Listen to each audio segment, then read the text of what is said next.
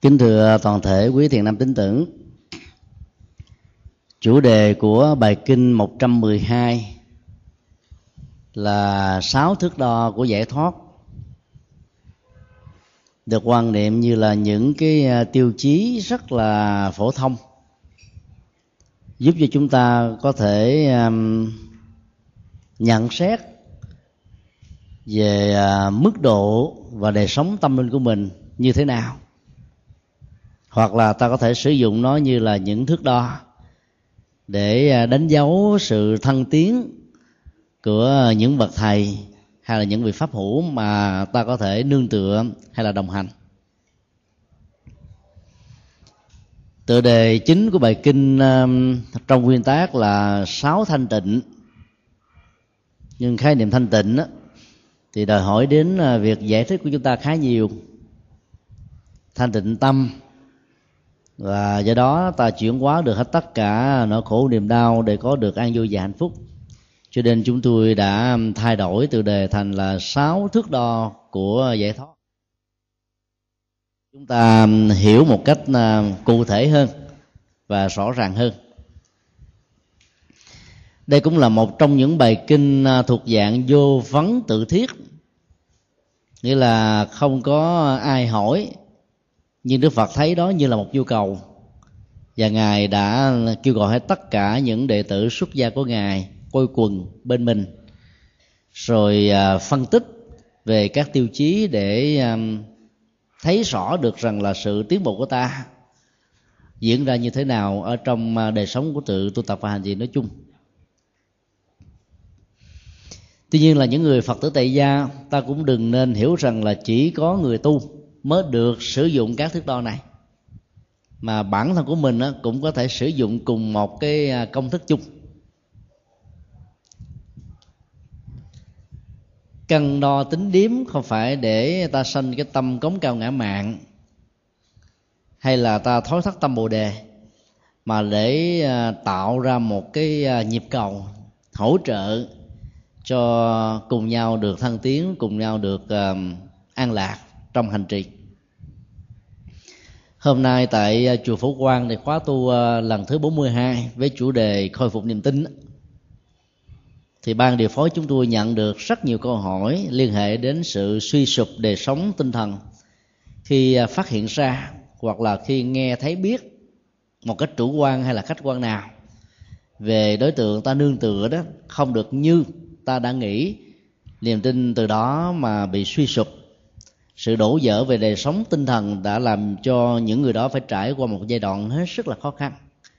Cái nhu cầu à, khôi phục cho ta thấy rằng là bản chất của việc mà khỏe mạnh về à, đời sống tinh thần với những à, điểm tựa đó là cần phải là một cái sự giữ vững để ta ngày càng đi lên và tư vấn trị liệu tâm lý cũng như là tâm linh của nhà Phật đó, dạy chúng ta vẫn phải là khi mê đó thì thầy độ.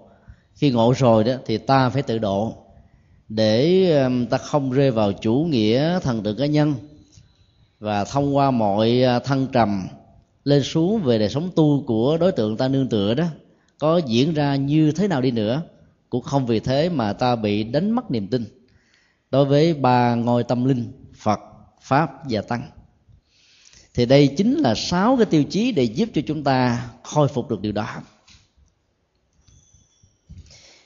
Tiêu chí một liên hệ đến uh, chánh trí.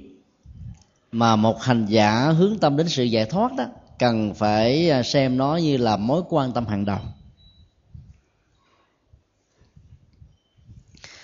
Đức Phật ờ, dạy tất cả chúng ta rằng là thỉnh thoảng ta sẽ tiếp xúc và gặp một số hành giả vì những lý do khác nhau tuyên bố như thế này tôi thấy rõ rằng tái sanh đối với tôi đã kết thúc. Hạnh thánh đã được trọn trọn vẹn. Việc nên tu tập đã tu tập xong. Tôi đã không còn trở lại tạng sái sanh tử lẳng quẩn này nữa. Ý muốn nói rằng là tôi là người đã được chứng đắc. Và do vậy mọi người hãy nên nương tựa vào tôi. Thì à, những tuyên bố về đỉnh cao của tâm linh như vậy đó thường làm cho phần lớn những người đến với đạo phật thông qua được tín ngưỡng đó cảm thấy rằng là mình có một sự kính ngưỡng và hướng về để nương tựa nhiều hơn.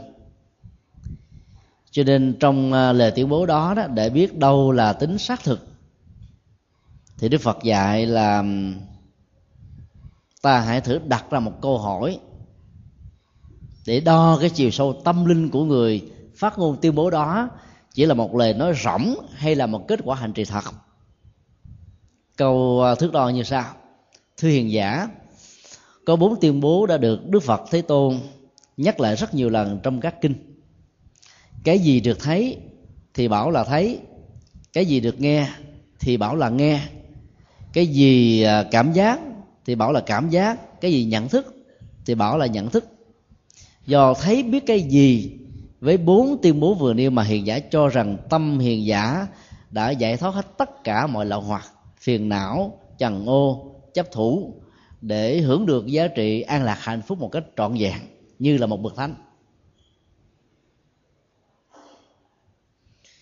Đó là ta biết cách thiết lập niềm tin một cách chân chính vào con người đáng để niềm tin này có mặt.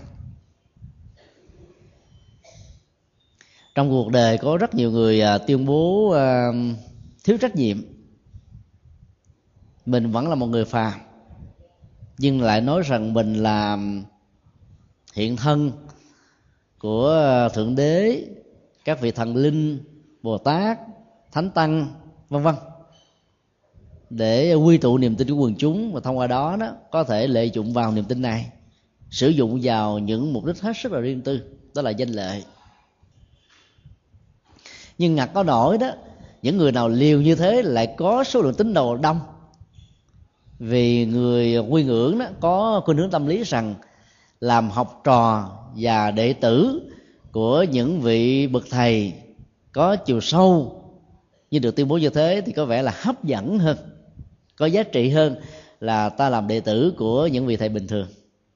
Và đây chính là cái điểm yếu về tín ngưỡng làm cho và tạo điều kiện các cái hoạt động lợi dụng vào sự chứng đắc đó để à, đi ngược lại với truyền thống tâm linh của một tôn giáo nào đó.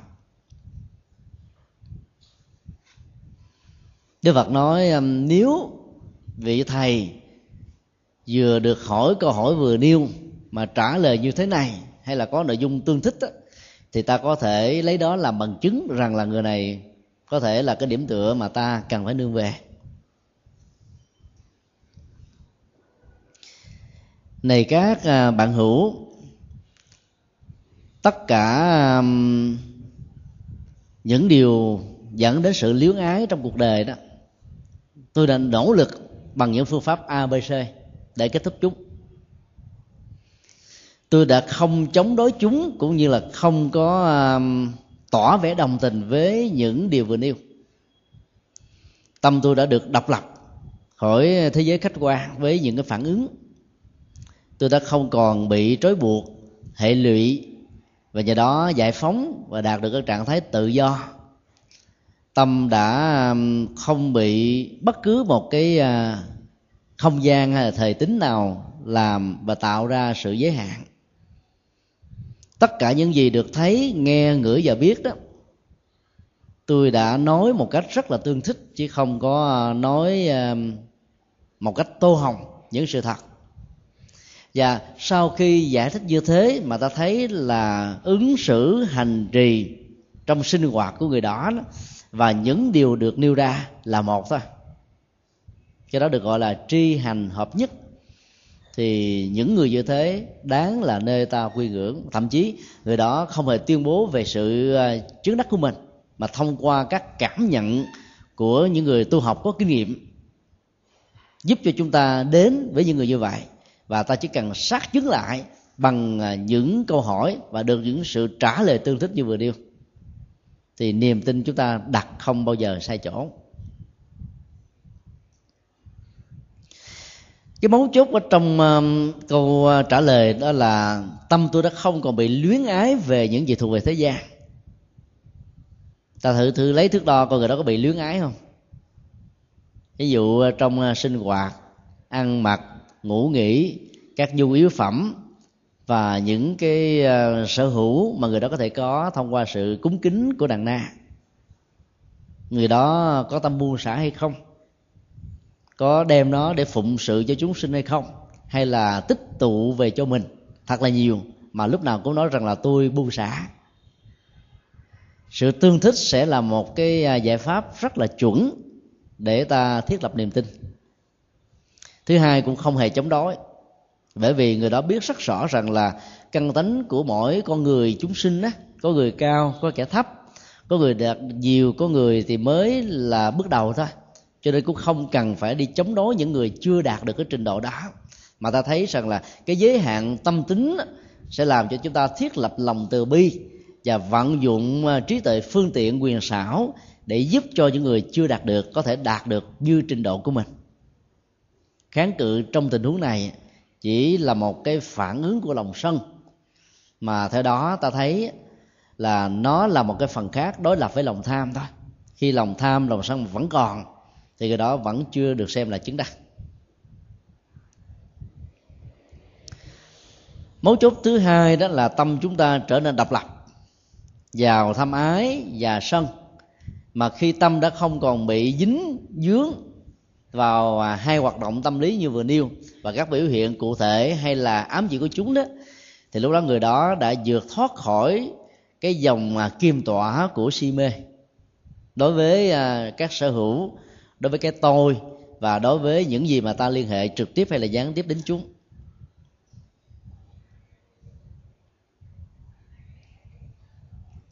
Vấn đề thứ hai là đối với à, năm nhóm dính mắt hay là năm chấp thủ thì ta có thể um, hỏi cái câu hỏi như thế này.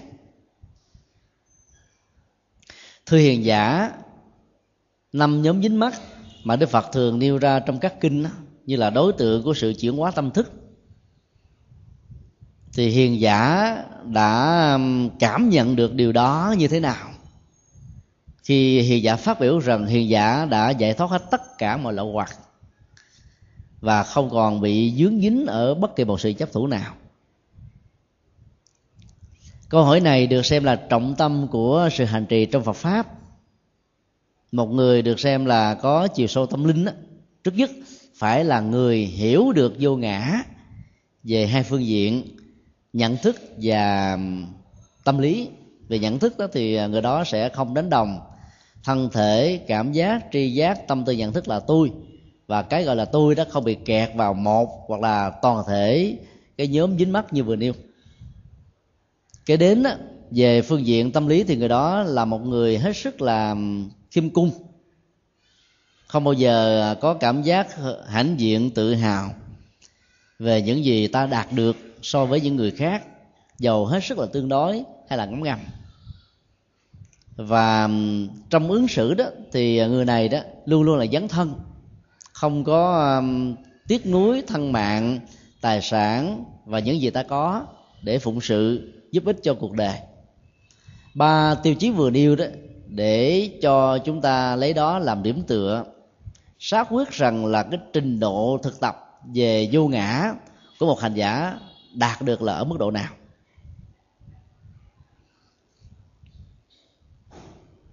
Nếu người được đặt câu hỏi trả lời thông qua đời sống thực tế của người đó rằng, khi thấy biết rõ sắc thân này là vô lực, biến hoại bất an, thì bất cứ sắc nào tạo ra tính phương tiện dẫn khởi hay là sự chấp trước, cố chấp, thiên kiến hay là để cho cái chấp là ngủ ngầm ở trong tâm thức vẫn còn tiếp nối thì ta phải tuệ tri bằng à, tâm giải thoát với sự chấm dứt chúng một cách rất là trọn vẹn rằng chúng không phải là tôi tôi không phải là chúng. Tương tự ta ứng xử với à, cảm giác, tri giác, tâm tư và nhận thức. Đó là một cái tiêu chí à, khá chuẩn xác và rất là ngắn gọn để ta đông đo tính điểm trình độ tâm linh của một con người bây giờ mình tới mình hỏi ờ, một vị thầy. Câu hỏi như vừa nêu.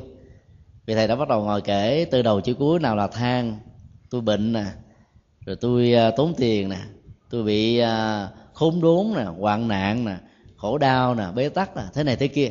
Thì ta biết rằng là người đó đang sống trên cái khuynh hướng tâm lý rằng là đánh đồng nỗi khổ niềm đau đó là chính mình thông qua việc chấp trước năm giống thù ứng thì sự dướng dính như thế chưa đủ để ờ, theo đó ta nương vào cho rằng người này đã đạt được trình độ chuyển hóa tâm. Cho nên khi đến với các ờ, vị thầy tâm linh, ta cũng đừng nên quá bận tâm về những cái chuyện ờ, như là sức khỏe, rồi nào là sở hữu tài sản, nào là những gì vị thầy đã có hay là không có.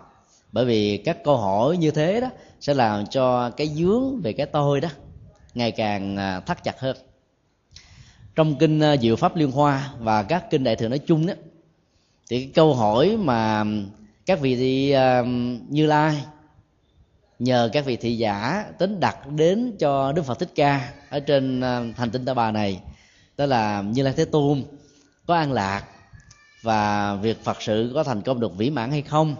Chúng sinh can cường ở đây đó có dễ quá độ hôn và cái kết quả của sự dấn thân đó nó đạt được như thế nào? Toàn là những mối quan tâm về những ý trị cao thượng thôi, chứ không phải là những câu hỏi về những vấn đề mà làm cho chúng ta phải bận vào những chuyện hết sức là cỏn con. Bản chất của câu hỏi cũng là một sự hỗ trợ nếu ta đặt đúng tình huống. Và do vậy, sự trả lời các tình huống đó thích hợp cũng giúp cho cả hai cùng được lệ lạc. Thì đây là một cái bài học để um, chúng ta nương đó, mà mỗi khi đi um, tới thăm viếng người thân của mình á thì à, ta đừng tạo cơ hội để như là cái người đang được quan tâm đó nghĩ rằng mình được đổ dầu vào lửa cho nên trút đổ hết tất cả mọi cái nỗi đau nhói nhất ở trong cuộc đời của mình. Như thể là đang thiết lập được một cái tình liên đế hay là liên minh để kháng cự lại một nỗi đau nào đó. Mà ta phải làm sao để à, giúp cho người kia vượt qua được những cái khó khăn nhất. Chứ còn mà ngồi than thở kể từ năm này sang tháng nọ đó thì bản chất á, vấn nạn của tình huống vẫn còn y nguyên. Và đôi lúc đó, nó làm cho tâm thức và cảm giác người đó trở nên hết sức là trầm trọng và bế tắc hơn nhiều. Sáng hôm nay à, chúng tôi được yêu cầu à, chia sẻ về à, lý do không được tự tử từ cái nhìn của đạo phật như là một cái cách thức gián tiếp để tưởng niệm sự ra đi bằng à, treo cổ tự tử của à, nữ tài tử. Tài sắc dạng toàn John Chinh Siêu. Thì chúng tôi có nêu ra những cái cái dấu hiệu tâm lý đó mà người đang à, diễn ra với sự tuyệt vọng muốn mình được chết đó, được biểu hiện một cách là đối lập lại với những gì mà người đó thường có ở trong đời sống thường nhật. Ví dụ là một người hướng nội ít nói, ít tâm sự, ít giải bài. Khi mà sự tuyệt vọng dâng lên ở mức độ quá cao mà sức chịu đựng của người đó đã không còn được nữa đó, thì họ luôn luôn có những biểu hiện là cầu cứu bằng cách là nói, than giảng, qua điện thoại, qua thư từ, hay là qua những cái giao lưu với chúng ta. Thì đừng vì thế mà chúng ta xem thường cái nỗi khổ niềm đau người đó đang có. Ta chỉ cần thiết lập cái nhịp cầu cảm thông tư vấn, định hướng để giúp cho người giải quyết bế tắc một cách khôn ngoan mà có giá trị đó, thì ta đã cứu sống được một mạng người. Còn đối với những người à, có tính cách là xã hội hóa, tức là thích giao lưu, tiếp xúc với thai nhân rất là nhiều, hướng ngoại như là một cái bản năng, thì bỗng dưng người đó là ít nói hơn, trầm lặng hơn đâm chiêu hơn. Suy nghĩ một vấn đề gì đó mà khi mà mình muốn khựi cái miệng khựi răng người đó người đó cũng không phát ngôn. Thì biết rằng người này đang rơi vào trạng thái trầm cảm, biết bế tắc một cách tiêu phẩm thì ta cũng cần phải thiết lập những cái nhu cầu để giúp cho người đó vượt qua khó khăn mà người đó đang gặp phải. Bởi vì lúc đó người đó đang đánh đồng dòng cảm giác đau khổ, hay là cái tình huống đau khổ là họ và họ chính là tình huống này và nhờ thực tập vô ngã đó, thì những sự tiêu vọng nó không dẫn đến cái sự quyên sinh. Cho nên là những phật tử thì ta cần trở thành là những cái nhịp nói để cho người thân hay là người quen của mình trút đổ những nỗi đau. Thì từ đó thì họ cảm thấy là có được người hiểu và sự hỗ trợ cần thiết trong tình huống này sẽ giúp cho người đó vượt qua được những bế tắc rất là lớn trong cuộc đời cho nên câu hỏi đặt ra về ờ, nhận thức năm uẩn. Mà câu trả lời đó cho thấy rằng là người đó đang bị dướng hoặc là thân hoặc là cảm giác, tri giác, tâm linh nhận thức. Kể lễ kêu ca than giảng quá nhiều thì ta biết rằng là cái giá trị thực tập của người đó chưa được cao.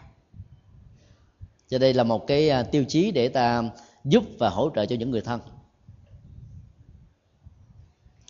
Thước đo thứ ba là đối với ờ, sáu đại tức là sáu yếu tố phổ quát. Thì câu hỏi có thể à, như thế này.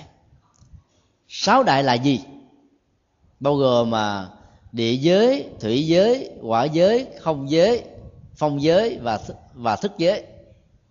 Do thấy biết điều gì mà hiền giả tuyên bố rằng là mình đã giải phóng hỏi mọi nỗi khổ và niềm đau? Thì dĩ nhiên là khi được hỏi đó thì à, mỗi người sẽ có thể trả lời một cách. Nếu như người đó chỉ à, bận tâm về việc định danh rằng là địa giới tức là chỉ chung cho tất cả các chất rắn với à, biểu hiện chất ngại qua một cái không gian hình thù với màu sắc nhất định nào đó. Còn à, thủy giới là chất lỏng rồi là các chất dịch nói chung. Rồi à, phong giới là chất vận động. Còn à, hỏa giới là chất nhiệt. Với cái hàng thử biểu lên và xuống trong thân thể hay là những biểu hiện bên ngoài thân thể. Còn à, không giới tức là cái không gian được hình thành bởi tối thiểu là hai khối vật chất trở lên.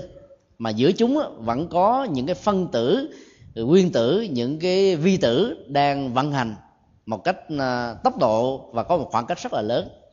Còn thức giới, tức là các cái à, cảm nhận, thấy, nghe, ngửi, biết bình thường, thì ta biết rằng là câu trả lời đó chỉ mới tiếp cận được cái vỏ ở trong sự hành trì mà thôi.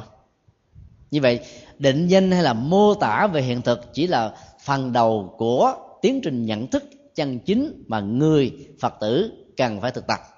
Nó không phải là cái đích điểm cứu kính cần phải có câu trả lời thấy đức phật trong tình huống này là, hành giả đó phải um, nhận xét như thế này.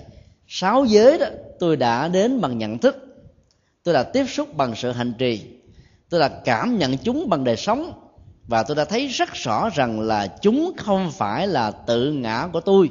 Và cái được gọi theo mặt ước của cuộc đời là tự ngã của tôi đó không bị lệ thuộc vào bất kỳ một hay là cả sáu nhóm yếu tố phổ quát như là vừa nêu. Đó là cái thước đo để ta thấy là người đó đã được giải thoát. Và ta cũng cần phải đối chiếu trong đời sống thực tế rằng là cái ứng xử của họ có bị dướng dính hay không. Ví dụ, người đó mới mua một chiếc xe Mercedes mới lắm. Đi ra bất cẩn chút xíu, người lái xe làm cho chiếc xe bị quẹt, chày chóc và cái nét đẹp cũng như là sự sang trọng chiếc xe không còn nữa. Người đó quát tháo chửi bới tùm lum thì ta biết rằng là người này đó chỉ mới hiểu được địa giới, là địa giới theo việc mô tả, còn chưa hiểu được rằng là nó không phải là cá tôi tôi. Cho nên trong vô thường diễn ra đối với nó, tôi không vì thế để cho dòng cảm xúc của mình chạy theo với sự thăng trầm, với nỗi khổ và niềm vui. Thứ nhất là ta thực tập được rằng là một đề ta ba đề nó hay là ba chục đề nó. Cho nên à, cái tiến trình vô thường chẳng qua cũng là một quy trình hết sức là tự nhiên. Ta khổ đau về cái biến hoại của nó, cũng không vì thế làm cho sự biến hoại đó bị chững lại, mà chỉ làm cho cái dòng cảm xúc về tiến trình vô thường đó làm cho mình bị chìm đắm nhiều hơn ở trong à, sự à, cầu bắt đắc khổ. Cho nên cái cái cái giá trị của tự giác là nằm ở chỗ là ta ứng xử tình huống một cách rất là khôn ngoan để ta không bị dướng dính ở trong sự dướng lụy. Đối với uh, uh, thủy quả phong không và thức ta cũng cần có một sự thực tập tương tự. Nghĩa là kiến thức biết về chúng không phải là mình và sự ứng dụng của chúng trong đời sống thực tế cũng tương thích thì ta mới biết rằng là người đó đã đạt được trình độ tâm linh cao. Thứ đo thứ tư là đối với à, sáu nội xứ và sáu ngoại xứ đây là một à, thuật ngữ rất là chuyên môn. Sáu nội xứ đó chỉ chỉ cho sáu giác quan của con người mắt, tai, mũi, lưỡi, thân và ý. Còn à, sáu ngoại xứ tức là sáu đối tượng, đối với mắt là hình thù màu sắc, đối với tai là các loại âm thanh, đối với mũi là các loại mùi, đối với lưỡi là các loại vị đối với thân là tất cả các đối tượng xúc chạm. Và đối với ý đó là sự tưởng tượng hình dung tư duy quán chiếu diễn ra trong tâm thức của mình. Một cách là cụ thể hay là một cách rất là tiềm ẩn. Thì ta có thể đặt cái câu hỏi này để xem coi cái người được gọi là chứng đắc đó đạt được trình độ như thế nào. Đối với sáu uh, nội ngoại xứ mắt và màu sắc tai là âm thanh mũi và các mùi lưỡi và các vị thân và xúc chạm, ý và ý niệm. Do thấy biết điều gì mà hành giả đã phát biểu rằng hành giả đã giải thoát khỏi tất cả mọi lậu hoặc và chấp trước.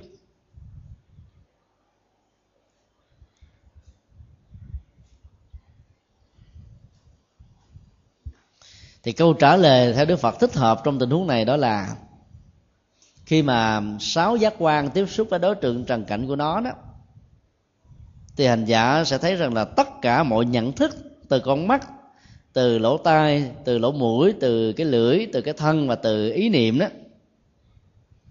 bất cứ cái gì nó liên hệ đến lòng tham, lòng dục, lòng ái, dẫn đến tình trạng chấp thủ vào các phương tiện hay là các tâm tố chấp, thiên chấp về một khuynh hướng nào đó để cho cái tôi ngủ ngầm đó được à, có mặt hoặc là tiếp nối ở hình thức này hay hình thức kia.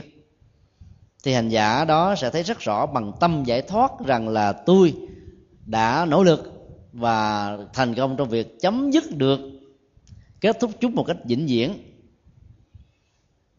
Tức là không để cho cái lòng dục, tham, hỷ và ái xuất hiện đối với các giác quan khi chúng tiếp xúc với các đối tượng trần cảnh của nó như vậy, bốn cái yếu tố quan trọng để ta đông đo tính điếm tâm lượng giác ngộ của một hành giả là ở chỗ lòng dục, lòng tham, lòng hỷ và lòng ái có phát sinh hay không? Nếu câu trả lời là có, thì ta biết rằng là người đó vẫn đang còn bị dính mắc. Nếu câu trả lời là không, trong mọi tình huống, chứ không phải là thỉnh thoảng có, thỉnh thoảng không, thì ta biết rõ rằng là người đó đã đạt được trình độ tâm linh cao như vậy, cái giá trị thước đo thực tế vẫn là chuẩn xác hơn là những cái kiến thức thông thường mà một người tu học Phật pháp có bài khóa và được hướng dẫn một cách cặn kẽ có thể nêu ra được nhưng mà không hành được. Do đó ta đừng lầm lẫn về cái kiến thức và cái trình độ thực tập trên nền tảng của kiến thức mà người đó có thể có.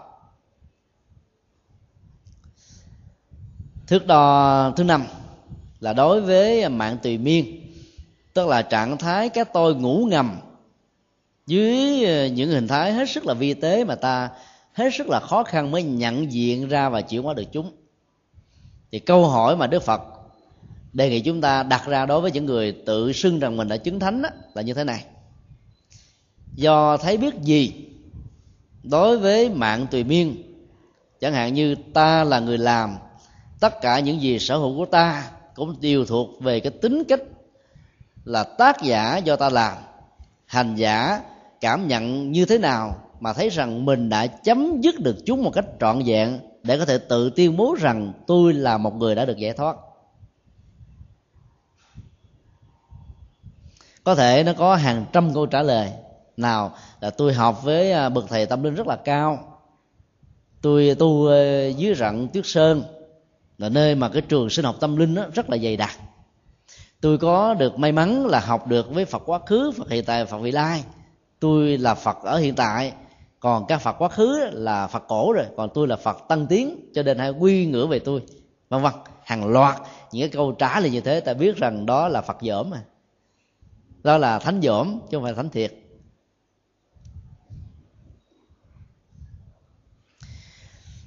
Trong tình huống về à, cái tôi ngủ ngầm đó, nó rất là vi tế. Và những câu trả lời đó được đức phật nêu ra trong à, câu hỏi này, đó là à, liên hệ đến động cơ tu tập của chúng ta. Liên hệ đến giới hạn hành trì của chúng ta, bao gồm là sự tu thâm, tu thân, tu tâm, tu ý, tu lời nói, tu trong sinh hoạt, tu trong khắc thực, tu trong chánh niệm và nhiều cái sự vận hành đi đứng nằm ngồi sinh hoạt, vân vân, của một con người. Khi mà cái tôi nó không có mặt ở trong các hoạt dụng như vừa nêu đó, thì ta biết rằng là cái cái tàn dư và những biểu hiện vi tế của cái tôi ngủ ngầm nó không còn nữa. Còn bằng không đó, nó chỉ là cái tạm thời bị ngưng hoạt động chứ không phải là sự kết thúc một cách vĩnh hằng chứ nhất là đối với động cơ tu. Thì à, những người tu chân chính nó sẽ thấy rất rõ như thế này. Khi còn là người tại gia đó, tôi rất là mê muội.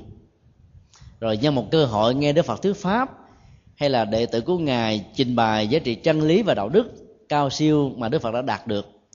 Cho nên tôi đã thấy rất rõ rằng là tất cả những giá trị đời sống tại gia mà tôi có được đó nó chẳng bằng một phần nào với đời sống xuất gia rất là thông dong vô chấp tự tại an lạc, thoải mái, thảnh thơi. Không chỉ ở hiện tại này mà ở trong nhiều đời kiếp về sau nữa. Cho nên với niềm tin đó, tôi đã phát nguyện, gọi là, từ bỏ cõi đề dẫy đầy những sự triều phục này để trở thành một người xuất gia, rộng thoáng như là hư không. Cho nên tôi đã nêu hết quyết tâm bằng lý tưởng để đạt được những điều khó đạt được trong cuộc đời. Đây chính là động cơ chân chính của một người tu còn ai trả lời là lúc trước đó tôi đi tu á, tại vì tôi thấy vào chùa là các chú tiểu được ăn ngày ba cử. Mặc áo rất là đẹp, phật tử ờ, cứ cho mỗi năm, không phải tốn tiền, không phải lao động, không phải vất vả gì hết, mình có được. Nhưng tu suốt thấy mồ, không tu uổng. Thì tôi biết rằng, người này động cơ xuất gia là ở mức độ hết sức là bình thường. Chứ là chưa phải là cái động cơ chân chính mà một người xuất gia cần phải có. Như vậy cái tiêu chí lý tưởng đó chính là thước đo rất quan trọng và nhờ cái lý tưởng này đó, cái người đi xuất gia giàu có thể muộn màng so với những vị ấu niên đi vào cửa đạo. Mà cái mức độ thăng tiến của người đó vẫn có thể là nhảy vọt rất là nhanh. Là bởi vì bằng lý tưởng đó, thì ta sẽ không còn màng đến tất cả mọi cái phương tiện và điều kiện hưởng thụ nữa. Vì ta đã có, ta dư thừa những thứ này, ta quăng bỏ chúng đi cho nên không còn một tâm lý tiếc nuối nào có thể phát sinh sau khi ta đã thiết lập niềm tin về con đường lý tưởng. Còn đối với à, đời sống giới hạnh á, thì nó là cả một cái chuỗi của sự thực tập liên hệ đến à, thân tâm lời nói việc làm trong sinh hoạt nói chung. Thì đức phật nêu ra như như sau. Thứ nhất là đối với tu thân đó thì người đó trước nhất phải hoàn tất được năm điều đạo đức căn bản. Đó là ba điều liên hệ đến à, thân, tay, chân và các hoạt động biểu hiện của chúng là không còn giết hại từ bỏ vũ khí à, thể hiện tình thương với tất cả mọi chúng là có sự sống nói chung. Không còn trộm cắp, lừa đảo để chiếm đoạt sở hữu của người khác dưới bất kỳ một hình thức nào. Từ bỏ đời sống ngoại tình, sống một cách rất là chung thủy với tiết hạnh để à, không thiết lập bất cứ một cái nỗi hân hoan hay là cái cảm giác đê mê nào với cái dục phi pháp ngoài vợ hay là chồng chính thức trong hôn nhân. Đó là ba cái phương diện đạo đức của thân. Còn bốn phương diện đạo đức của lời nói đó thì bao gồm là người đó đã từ bỏ được những tuyên bố sai với sự thật, những tuyên bố nó mang tính cách là đổ dở đứng đầu này binh vực đầu kia đứng đầu kia binh vực đầu nọ để cho hai bên đó, từ tình thân dẫn đến à, sự đổ dở. Và họ cũng không hề có những cái phát biểu mang những cái nội dung kém văn hóa với những lời tục tiểu quyền rủa chù yếm nặng nhẹ để cho cái người nghe có cảm giác là đau đớn sầu khổ bi thương. Và họ cũng không hề có bất kỳ những lời nói nào vô ích tức là nói tán gẫu cho hết giờ uh, hết ngày hết năm hết tháng thôi chứ nó không mang lại bất cứ một cái giá trị lệ lạc là gì cho người nghe từ những câu chuyện được kể được chia sẻ và tâm sự. Thì như vậy thông qua lời nói và việc làm đó ta thấy có bảy tiêu chí để xác định được đề sống đạo đức của một người được gọi là có trình độ tâm linh cao. Những thước đo này rất là cụ thể. Ờ, gọi là người xuất gia tu uh, thọ tỳ kheo là 250 giới, tỳ kheo ni là 348 đi nữa, là cũng đặt ở trên nền tảng của năm điều đạo đức tại gia thôi. Nếu năm điều đó mà giữ không được thì người đó giàu có tự xưng mình là chứng đất cái gì đi nữa, thì ta vẫn biết rằng nó là một cái ờ, sự bị bợm đó, hoặc là tuyên bố rỗng không đáng để chúng ta đặt niềm tin. Còn à, trong sinh hoạt đó thì à, người đó sẽ có những cái hoạt dụng như thế này. Tức là không bao giờ có những hành động ảnh hưởng hại đến các hạt giống của sự sống nói chung. Người đó sẽ ông không ăn phi thề và không thỏa mãn hay là có những cái cảm giác hạnh phúc trong việc mà ăn phi thề. Rồi cũng không hề có những ờ, niềm đam mê về những cái trang sức phẩm. Cũng không hề bị dướng bận vào trong các cái buổi trình diễn về các cái nhạc khúc, các cái chương trình về thế gian. Nặng về chữ tình, nặng về nỗi khổ niềm đau của con tim bật lên những tiếng khóc hoặc là người đó cũng không hề um, thỏa mãn và đam mê về những cái phương tiện ngủ nghỉ cao sang trọng đẹp vân vân. Người đó không hề nuôi trong chùa của mình các loại gia súc mèo chó vân vân để hỗ trợ ở một phương diện nào đó như là giữ nhà như là canh chuột vân vân. Mà lý giải như là phương tiện của thể hiện lòng từ bi. Người đó cũng không hề nhận những tớ trai tớ gái những người giúp việc bằng cách này cách nọ như trên thực tế biến người đó như là một kẻ nô lệ để phục vụ cho ta bằng nhiều cách thức là phương tiện khác nhau. Người đó cũng không hề nhận tất cả những cái tặng phẩm nào là như là cù dê châu bò ngựa vân vân và các loài gia cầm vân vân hoặc là làm môi giới ở trong à, tình yêu à, trong hôn nhân nói chung hay trong tất cả các cái mối giao dịch buôn bán như vậy ta có thể thấy rằng là tất cả mọi cái hoạt động như vừa nêu và những cái hành động từ bỏ uh, sự chân chính vân vân sẽ làm cho lòng à, từ bi và tính cách chân nhân của chúng ta bị thương tổn làm cho ta thấy rất rõ rằng người đó không phải là người mà đáng để ta đặt niềm tin về đạo đức và tâm linh về như vậy thông qua đời sống sinh hoạt cụ thể ta có thể biết được rằng là cái mức độ tiến tu của một người tự xưng là chứng đắc như thế nào. Còn thông qua cái phương pháp khắc thực đó thì um, ta phải thấy rõ là một vị hành trì đó có hài lòng với pháp y phật hay không? Hay là ban ngày thì mặc pháp y ban đêm thì mặc đồ tây? Trước mặt quần chúng mà mình biết thì mình thể hiện là pháp phục còn đối với những nơi xa lạ, người ta không biết mình là người tu thì mình thể hiện ra những cái chiếc áo phàm.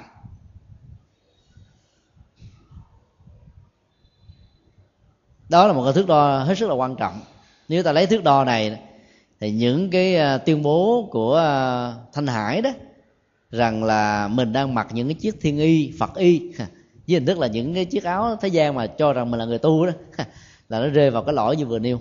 Ta thấy rõ lắm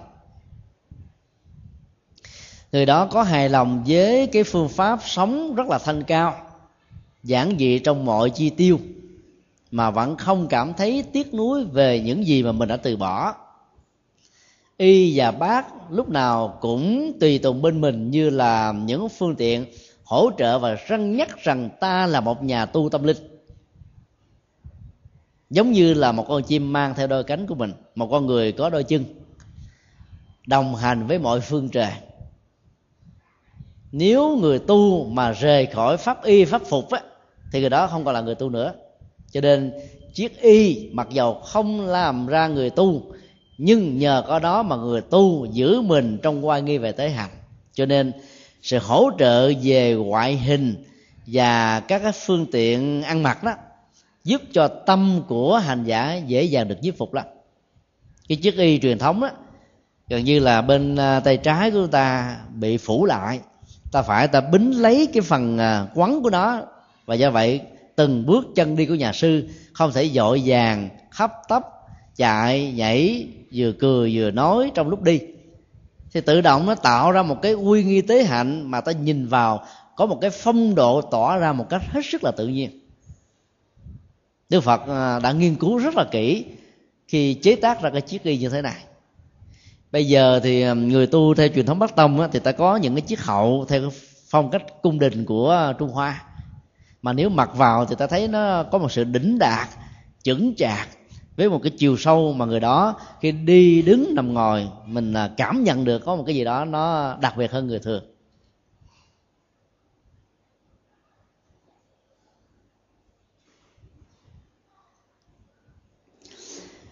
Trong việc thực tập đạo đức thánh á, thì à, người đó có cảm nhận được hạnh phúc nội tại sâu lắng hay không? Hay là khi tiếp xúc ta nghe toàn là kể rằng là trời tôi có được uh, hai chiếc xe hơi rồi uh, mấy cái máy tiện lạnh một hai cái tivi các phương tiện tiện nghi thế gian đủ hết trơn. Và cảm thấy rất là hãnh diện tự hào về việc có như thế. Thì để biết rằng là người tu đó là người tu uh, tu hoài cành ngọn thôi chứ không phải là tu không cốt, cốt lõi và đã bị thế tục hóa ở trong cái sự tu tập của mình.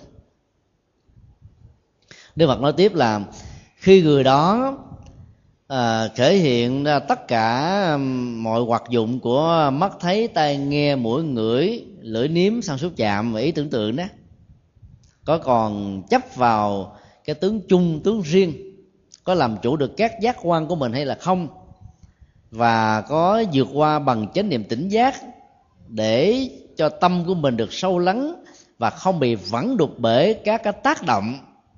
Khi đi tới, đi lui, khi nhìn thẳng, khi ngó nghiêng, khi thức, khi ngủ, khi nói, khi nín, khi co duỗi và khi bắt động hoàn toàn, hay không?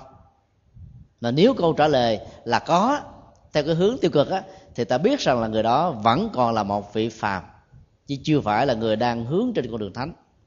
Như vậy chánh niệm tỉnh thức ở trong các hoạt dụng sinh hoạt đó sẽ là một thước đo rất là chuẩn mà không ai có thể qua mặt được ai không ai có thể lừa ai được hết á đó. đó là những cái yếu tố hỗ trợ trong cái à, thước đo thứ năm để ta có thể tính điếm về một con người thước đo thứ sáu rất là quan trọng là đối với năm trói buộc thấp thì cái hành giả tự tuyên bố rằng mình chứng đắc đó, có đạt được hay không năm tuyên bố năm năm chó buộc thấp đó, là một cái từ dịch sát nghĩa chúng tôi sử dụng để um, cho chúng ta dễ hình dung. Mà um, chiến trình tâm linh của nhà Phật cho thấy đó là người nào bị dướng vào một trong năm thứ này đó cái tâm của mình nó bị trì xuống và rơi vào những cái cảnh giới hoặc là sắc giới dục giới vô sắc giới vân vân làm cho chúng ta chìm đắm ở trong uh, trí nền tái sanh thấp kém và do vậy không nâng tâm mình lên như là bậc thánh được. Cho nên nó được gọi là năm trói buộc thấp. Chứ ta không nên hiểu nó bằng cái không gian vật lý của thấp và cao. Ví dụ dính cái chân mình ở trong một cái cột nhà gọi là chó buộc, buộc thấp. Còn dướng cái chân của mình ở trên nóc nhà được gọi là chó buộc cao. Không phải vậy. Hay nói cách khác là ai bị dướng vào năm tâm bất thiện này đó thì người đó đang sống với một cái tâm chuyển hóa quá thấp đi cho nên họ không có thể vượt qua được. Câu hỏi như thế này là đối với năm trói buộc thấp á, thì hành giả đạt được như thế nào? Hành giả đó có từ bỏ được tham ái với những gì thuộc về thế gian hay không? Hành giả đó có từ bỏ được lòng sân thương xót tất cả các loài hữu tình hay không? Hành giả đó còn có trạng thái gọi là hôn trầm tức là tâm của mình nó, nó không được an và bị mê mê và cái giấc ngủ luôn luôn nó như là một nỗi đe dọa. Lúc nào cũng có nhu cầu hưởng thụ trong ngủ hay không? Hành giả đó có từ bỏ được sự dao động của thân và tâm và không còn bị tiếc nuối bởi những cái ờ, biến thiên ở trong cuộc đời hay không?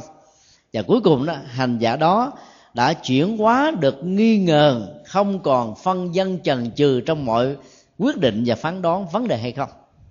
Nếu câu trả lời là có thì ta biết rằng là trình độ tâm linh của vị thầy này là chưa cao.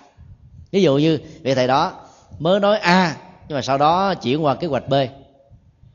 À, khi có một người nào đó góp ý tác động vân vân là người đó không giữ vững được lập trường chân chính của mình thì ta biết rằng là cái trạng thái do dự này là bạn đồng hành của lòng si.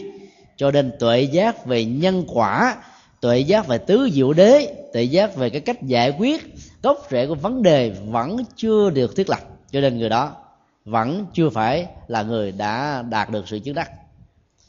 Còn đối với sự dao động của tâm chẳng hạn như là sự khủng hoảng, bấn loạn, sợ hãi, lo âu, sầu muộn thì hầu như làm cho tâm của chúng ta đứng trước cái ngọn gió mà chiều thổi nào mạnh á, thì nó sẽ bị phất phơ theo cái chiều đó. Người cuốn theo chiều gió là người không thể nào chứng đắc được. Còn những cái dao động của thân đó thì ta thấy là ngồi không yên đi mà vừa nói vừa cười cử chỉ oai nghi tế hạnh nó không ra ai cả. Đi cũng giống như là chạy ngồi cũng như là ma đang rượt đuổi là cảm thấy là mình đang bị đốt cháy mà cái sức chịu đựng của định và thiền hầu như là không có. Thì ta biết rằng là cái sự dao động thân và tâm đó làm cho người này đó vẫn chưa chuyển hóa được tất cả những cái càng chuyển hóa. Như vậy là ba yếu tố trói buộc thấp á, nó thuộc về lòng si. Sự hôn trầm giả dưỡi bằng thần không à, quyết đoán trong nghi ngờ và cái thái độ tâm lý gọi là là bị dao động bất an làm cho tuệ giác không thể phát sinh. Còn cái yếu tố trói buộc đầu nó thuộc về lòng tham. Trói buộc thứ hai thuộc về lòng sân. Như vậy năm trói buộc thấp trên thực tế là một cái uh, chi tiết hóa của tham sân và si tức là ba gốc rễ của phiền não trần ô lậu hoặc và nghiệp trước nếu hành giả chưa chuyển hóa được năm thứ này, thì giàu có tuyên bố mình chứng đắc bao nhiêu đi nữa, thì cũng là một tuyên bố rỗng mà thôi. Đức phật phân tích tiếp, khi một hành giả vượt qua được năm trói buộc thấp như vừa điêu thì người đó sẽ um, đi trên con đường chứng đắc được thiền thứ nhất, thứ hai, thứ ba và thứ tư mà thì thứ nhất á, là người đó nương vào tầm tứ tức là có một nghề thuật thay thế tích cực để vượt qua được tính dục thiết lập được thiền định với trạng thái hỷ lạc nội tại. Thì thứ hai là từ bỏ tầm và tứ tức là không cần mượn các phương tiện quán tưởng đối chiếu để thay thế giúp cho chúng ta vượt qua được những cái khó vượt qua. Mà từ bản chất của định ta phát sinh ra cảm giác hỷ lạc nội tại. Còn thiền thứ ba đó là ta xả cái phương tiện đạt được ở thiền một và thiền hai giữ trạng thái buông. Và lúc đó ta có được một cái nội tỉnh và nhất tâm rất là sâu lắng. Và thiền thứ tư á, là ta buông mọi cảm giác khổ và vui. Tất cả những cảm giác đã trỗi dậy có mặt ở trong quá khứ rồi ta không còn bám trụ lại chúng thêm một lần nữa thì lúc đó hành giả sẽ hướng tâm về lậu tận minh là cái mấu chốt quan trọng nhất mà các nhà tâm linh cần phải hướng về.